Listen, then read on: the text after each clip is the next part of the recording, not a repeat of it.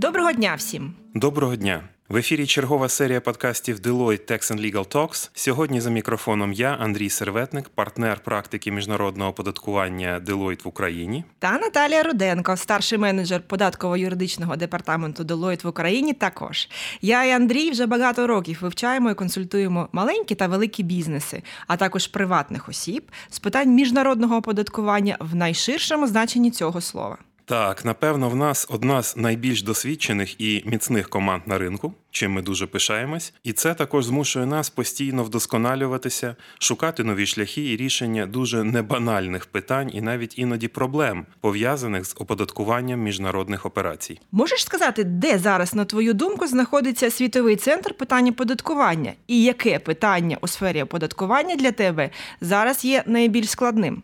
Не буду оригінальним, якщо скажу, що, по-перше, найбільшу зацікавленість викликає переформатування принципів та методик у сфері оподаткування під егідою ОСР. Також варто зазначити ідеї щодо вирівнювання ставок податків в усіх країнах, а також оподаткування в умовах диджиталізації всього світу. І це питання ще довго буде на порядку денному, адже гравців на світовому ринку багато і домовитись їм непросто. А по-друге, Наприклад, тест основної мети при застосуванні конвенцій крізь е, призму оновленого податкового кодексу Україні. А клієнти часто ставлять перед нами питання, пов'язані з цими оновленнями.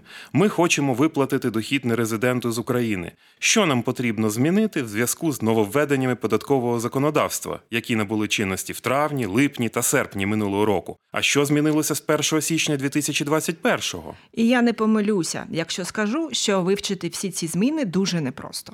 Тільки й встигай стежити за ними. Саме так. Отже, у нас є для вас новини. Минулого року, так званим законом про деофшоризацію, були ухвалені складні, неоднозначні і досить суб'єктивні правила, які дуже просто можуть привести українську компанію до суду у разі суперечки з податковими органами, або навіть до поразки ще до початку розгляду справи в суді, якщо ваша позиція буде недостатньо підкріплена аргументами. Про що йдеться? Якщо у вас є компанії за кордоном, або ваші українські компанії платять іноземним компаніям дивіденди, відсотки чи роялті. В такому випадку вам дуже важливо усвідомити могутній потенціал таких інструментів, як бенефіціарний власник доходу та тест основної мети. Саме цей арсенал є старою, новою і досить потужною зброєю фіскальних органів України у боротьбі з так званими податковими ухильниками, де постраждати можете ви і ваші гроші. І не тільки ваші.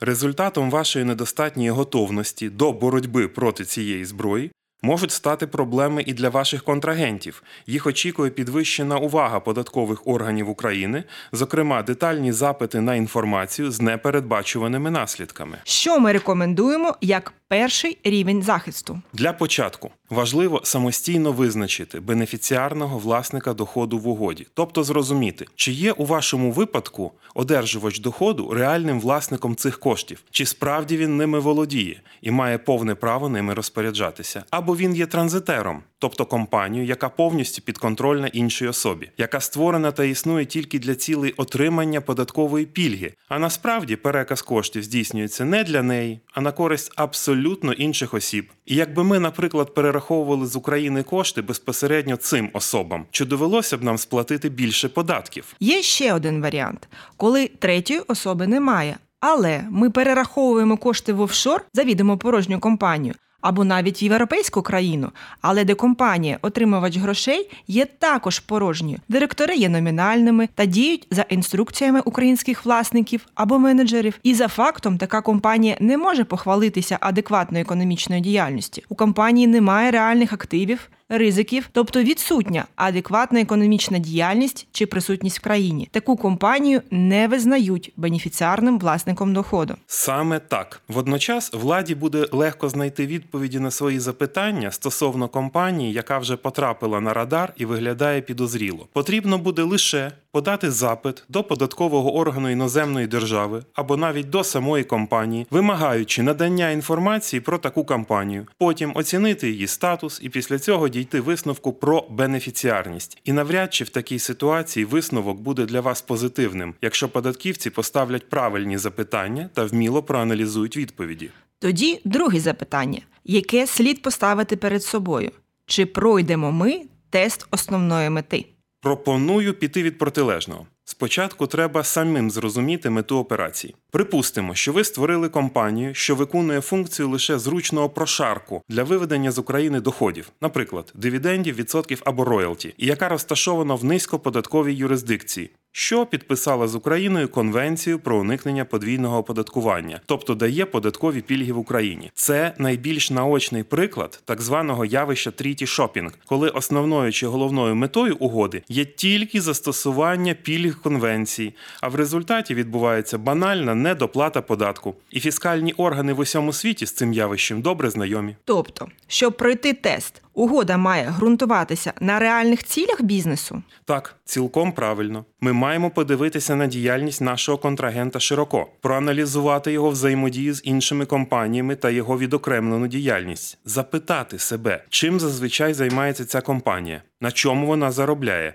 Які її типові операції? Якщо ми не хочемо програти податківцям, необхідно переконатися, що наша операція щодо виплати грошей з України не є частиною штучного ланцюга, що зрештою призведе лише до податкових пільг в Україні чи в іншій країні, і не має іншої реальної мети. Отже, запам'ятовуємо, будь-яка податкова вигода повинна бути вторинною в подібних ситуаціях, і мотивом для операції мають бути потреби бізнесу. І пільговий режим оподаткування не буде застосовуватися до порожнього холдингу або іншого типу компанії, що створюються фокусно лише для отримання грошей з України. За фактом, такі компанії просто передають доходи іншій особі та не мають жодної іншої мети, окрім як сприяти ухиленню від сплати податків. Так, щоб мати можливість претендувати на податкову вигоду згідно з конвенцією, холдинг має бути в змозі продемонструвати певні обсяги фінансових операцій, адекватні його бізнесу витрати, реальних директорів, приміщення, фізичний офіс. Компетентних співробітників і наявність фактичного, а не на папері, контролю над своїми інвестиціями. Зрозуміло, це перша частина тесту. А яка друга?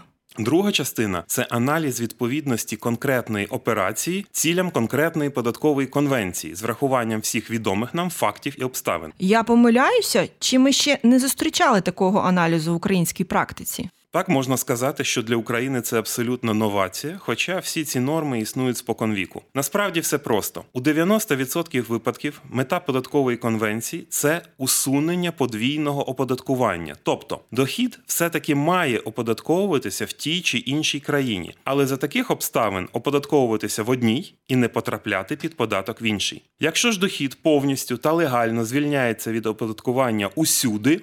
Отримання податкової пільги не повинне бути головною або єдиною метою операцій. Водночас, компанії, які є сторонами угоди, повинні бути нормальними і здійснювати прийнятну діяльність в своїх країнах.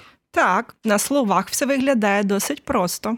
На практиці це означає геть складну архітектуру і штучне планування податкових результатів. Щойно податкові органи дійдуть висновку про номінальний статус одержувача доходу або штучність структури вашої групи компаній, і ви і ваш бізнес опиняєтесь на тонкій кризі. О, дуже зимове порівняння. Наскільки я розумію, це означає, що вкрай важливо мати серйозні докази реальності структури, як окремих компаній, так і бізнесу загалом. Дивитися, перевіряючи будуть як на спільні цілі і ефект від операцій, так і на прості чинники, як от наявність у одержувача платежів кваліфікованих працівників, пов'язаних з бізнесом витрат, власного капіталу, рахунків у місцевих банках, активного бізнесу та й банальної тривалої оренди офісу. У такому разі виникає провокаційне запитання: хто має право судити, коли йдеться про питання основної мети операцій? Це дуже доречне запитання. Безумовно, потрібно зрозуміти, що тут є дуже широке поле для міркувань, і питання досить суб'єктивне. Оцінюють ситуацію і сам платник податків, і податкові органи, і їхні думки здебільшого є діаметрально протилежними. Що непогано, саме податкові органи мають довести, що ваша компанія чи угода не проходить тест. Лише бажання отримати від вас більше податків недостатньо. Потрібні аргументи. Тобто податкові органи ставлять крапку в суперечці на проходження тесту? Ні, це не зовсім так. У разі, якщо сторони спору не дійдуть згоди, крапку поставить суд. Також закон запроваджує поняття так званої процедури взаємного узгодження, яка передбачає, що спірне питання щодо застосування зниженої ставки податку на репатріацію розглядатиметься не податковим органом, а міністерством фінансів, що трошки підвищує шанси на компетентний розгляд спірного питання. Тоді розгляньмо ще одну реальну ситуацію: бізнес українського походження у структурі є компанії за кордоном. Вони володіють українськими та іноземними компаніями, нерухомістю, коштами, товарами. Іноземні компанії такої групи накопичують власні кошти чи беруть позикові, а потім самі надають фінансування в Україну або ж проводять торговельну діяльність з Україною і третіми країнами. У більшості випадків у іноземних компаній з українським корінням реальне управління здійснюють з України. І через запровадження цих нових правил виникає запитання: чи потрібно змінювати процедуру управління такими іноземними компаніями та банківським рахунком? Так і терміново. Тому що перевірки щодо наявності місця знаходження керівного органа в Україні можна розпочинати вже з 1 січня 2021 року. І цілком імовірно, що під час перевірки можуть з'явитися питання щодо того, хто ж фактично керує вашою іноземною компанією. Тоді наступне запитання: що я можу зробити швидко для того, щоб хоча б мінімально виправити ситуацію та виконати вимоги нових законів? Якщо швидко, то як мінімум варто запитати у ваших сервіс-провайдерів за кордоном, це юристи чи корпоративний секретар, про те, хто вони, ваші нинішні директори в іноземній компанії. Отримайте їхнє резюме, з'ясуйте, чи є з директорами контракти, скільки вони одержують за свої послуги. Подивіться на ситуацію своїми очима і вирішіть, якби в Україні ви наймали директора для своїх інвестицій, чи були б ви згодні саме на цього кандидата, резюме якого ви читаєте, враховуючи його освіту. Досвід, обсяг часу, який він чи вона витрачає на ваші компанії, адже людина може обслуговувати 5, 10, 100 чи 800 юридичних осіб. Якщо ні, то можливо варто вже розпочати пошук реального директора за прийнятні гроші. Тоді друге провокаційне запитання: а що робити з банківським рахунком? Вам потрібно перевірити, чи є у ваших іноземних директорів взагалі доступ до рахунку, і чи можливо їх взагалі розглядати як осіб, залучених до процесу ухвалення рішень щодо грошей, що одержала компанія. Адже найчастіше все відбувається навпаки. Якщо навіть директори і можуть переглядати операції на рахунку, то найчастіше вони зовсім не впливають на долю коштів. Всім керують українські власники бізнесу та українські реальні менеджери. А це безпосередня ознака фіктивності чи номінальності іноземних директорів директорів, що може призвести до багатьох неприємних наслідків: невизнання компанії бенефіціарним власником доходу, визнання постійного представництва Україні чи навіть застосування правил КІК. Важливо, щоб в переліку осіб з правом доступу до рахунку, який є в банку, не був присутній за можливості український персонал. Надати українській команді права на допоміжний підпис можна, тільки якщо вам дуже потрібен контроль, але не абсолютний за конкретною операцією. І знову ж таки неможливо уникнути появи в іноземних компаніях реальних справжніх директорів, якщо, звичайно ж, вам потрібні пільги за конвенціями. Багато експертів каже, що на заміну важливості планування в міжнародному оподаткуванні приходить підвищена увага до трансфертного ціноутворення. Як це стосується цього питання? Так, дійсно, зауважте, в більшості випадків, коли угоди проходять за правилами звичайних цін, Сторони ретельно враховують правильність розподілу доходів між контрагентами, а значить і між країнами. А в документації, що готують за правилами трансфертного ціноутворення, неважко визначити функції та ризики тієї чи іншої компанії. І відповідно до загально прийнятного в світі підходу, дохід має оподатковуватись там, де він створюється, або там, де створюється додаткова вартість, і чи є значні функції та ризики. А за допомогою документів з трансфертного ціноутворення це неважко відстежити. Тоді тоді останнє запитання: що можна ще зробити? Можна отримати свого податкового менеджера чи юриста групи всю інформацію щодо статусу ваших іноземних компаній, одержувачів виплат з України. За підсумками попереднього оцінювання ризиків, хоча б тих, що ми перерахували вище, доцільно було б залучити фахівців для вдосконалення структури та розробки захисних аргументів на випадок запитань від податківців. Отже, виходить, що кожне наше рішення, ухвалено в таких непростих умовах, насправді буде формувати всю майбутню українську практику можливих спорів. Тому я гадаю, важливо бути чесними з самими собою, послідовними і мати обґрунтування для кожної ключової угоди. Правильно. І непомітно ми підійшли до завершення нашої сьогоднішньої розмови. Сподіваємося, що вам було корисно і цікаво з нами. Слідкуйте за новими випусками Deloitte Tax and Legal Talks, підписуйтесь на канал Deloitte Talks на платформах SoundCloud, Apple Podcasts та Google Podcasts. До нових зустрічей! І будьте здорові!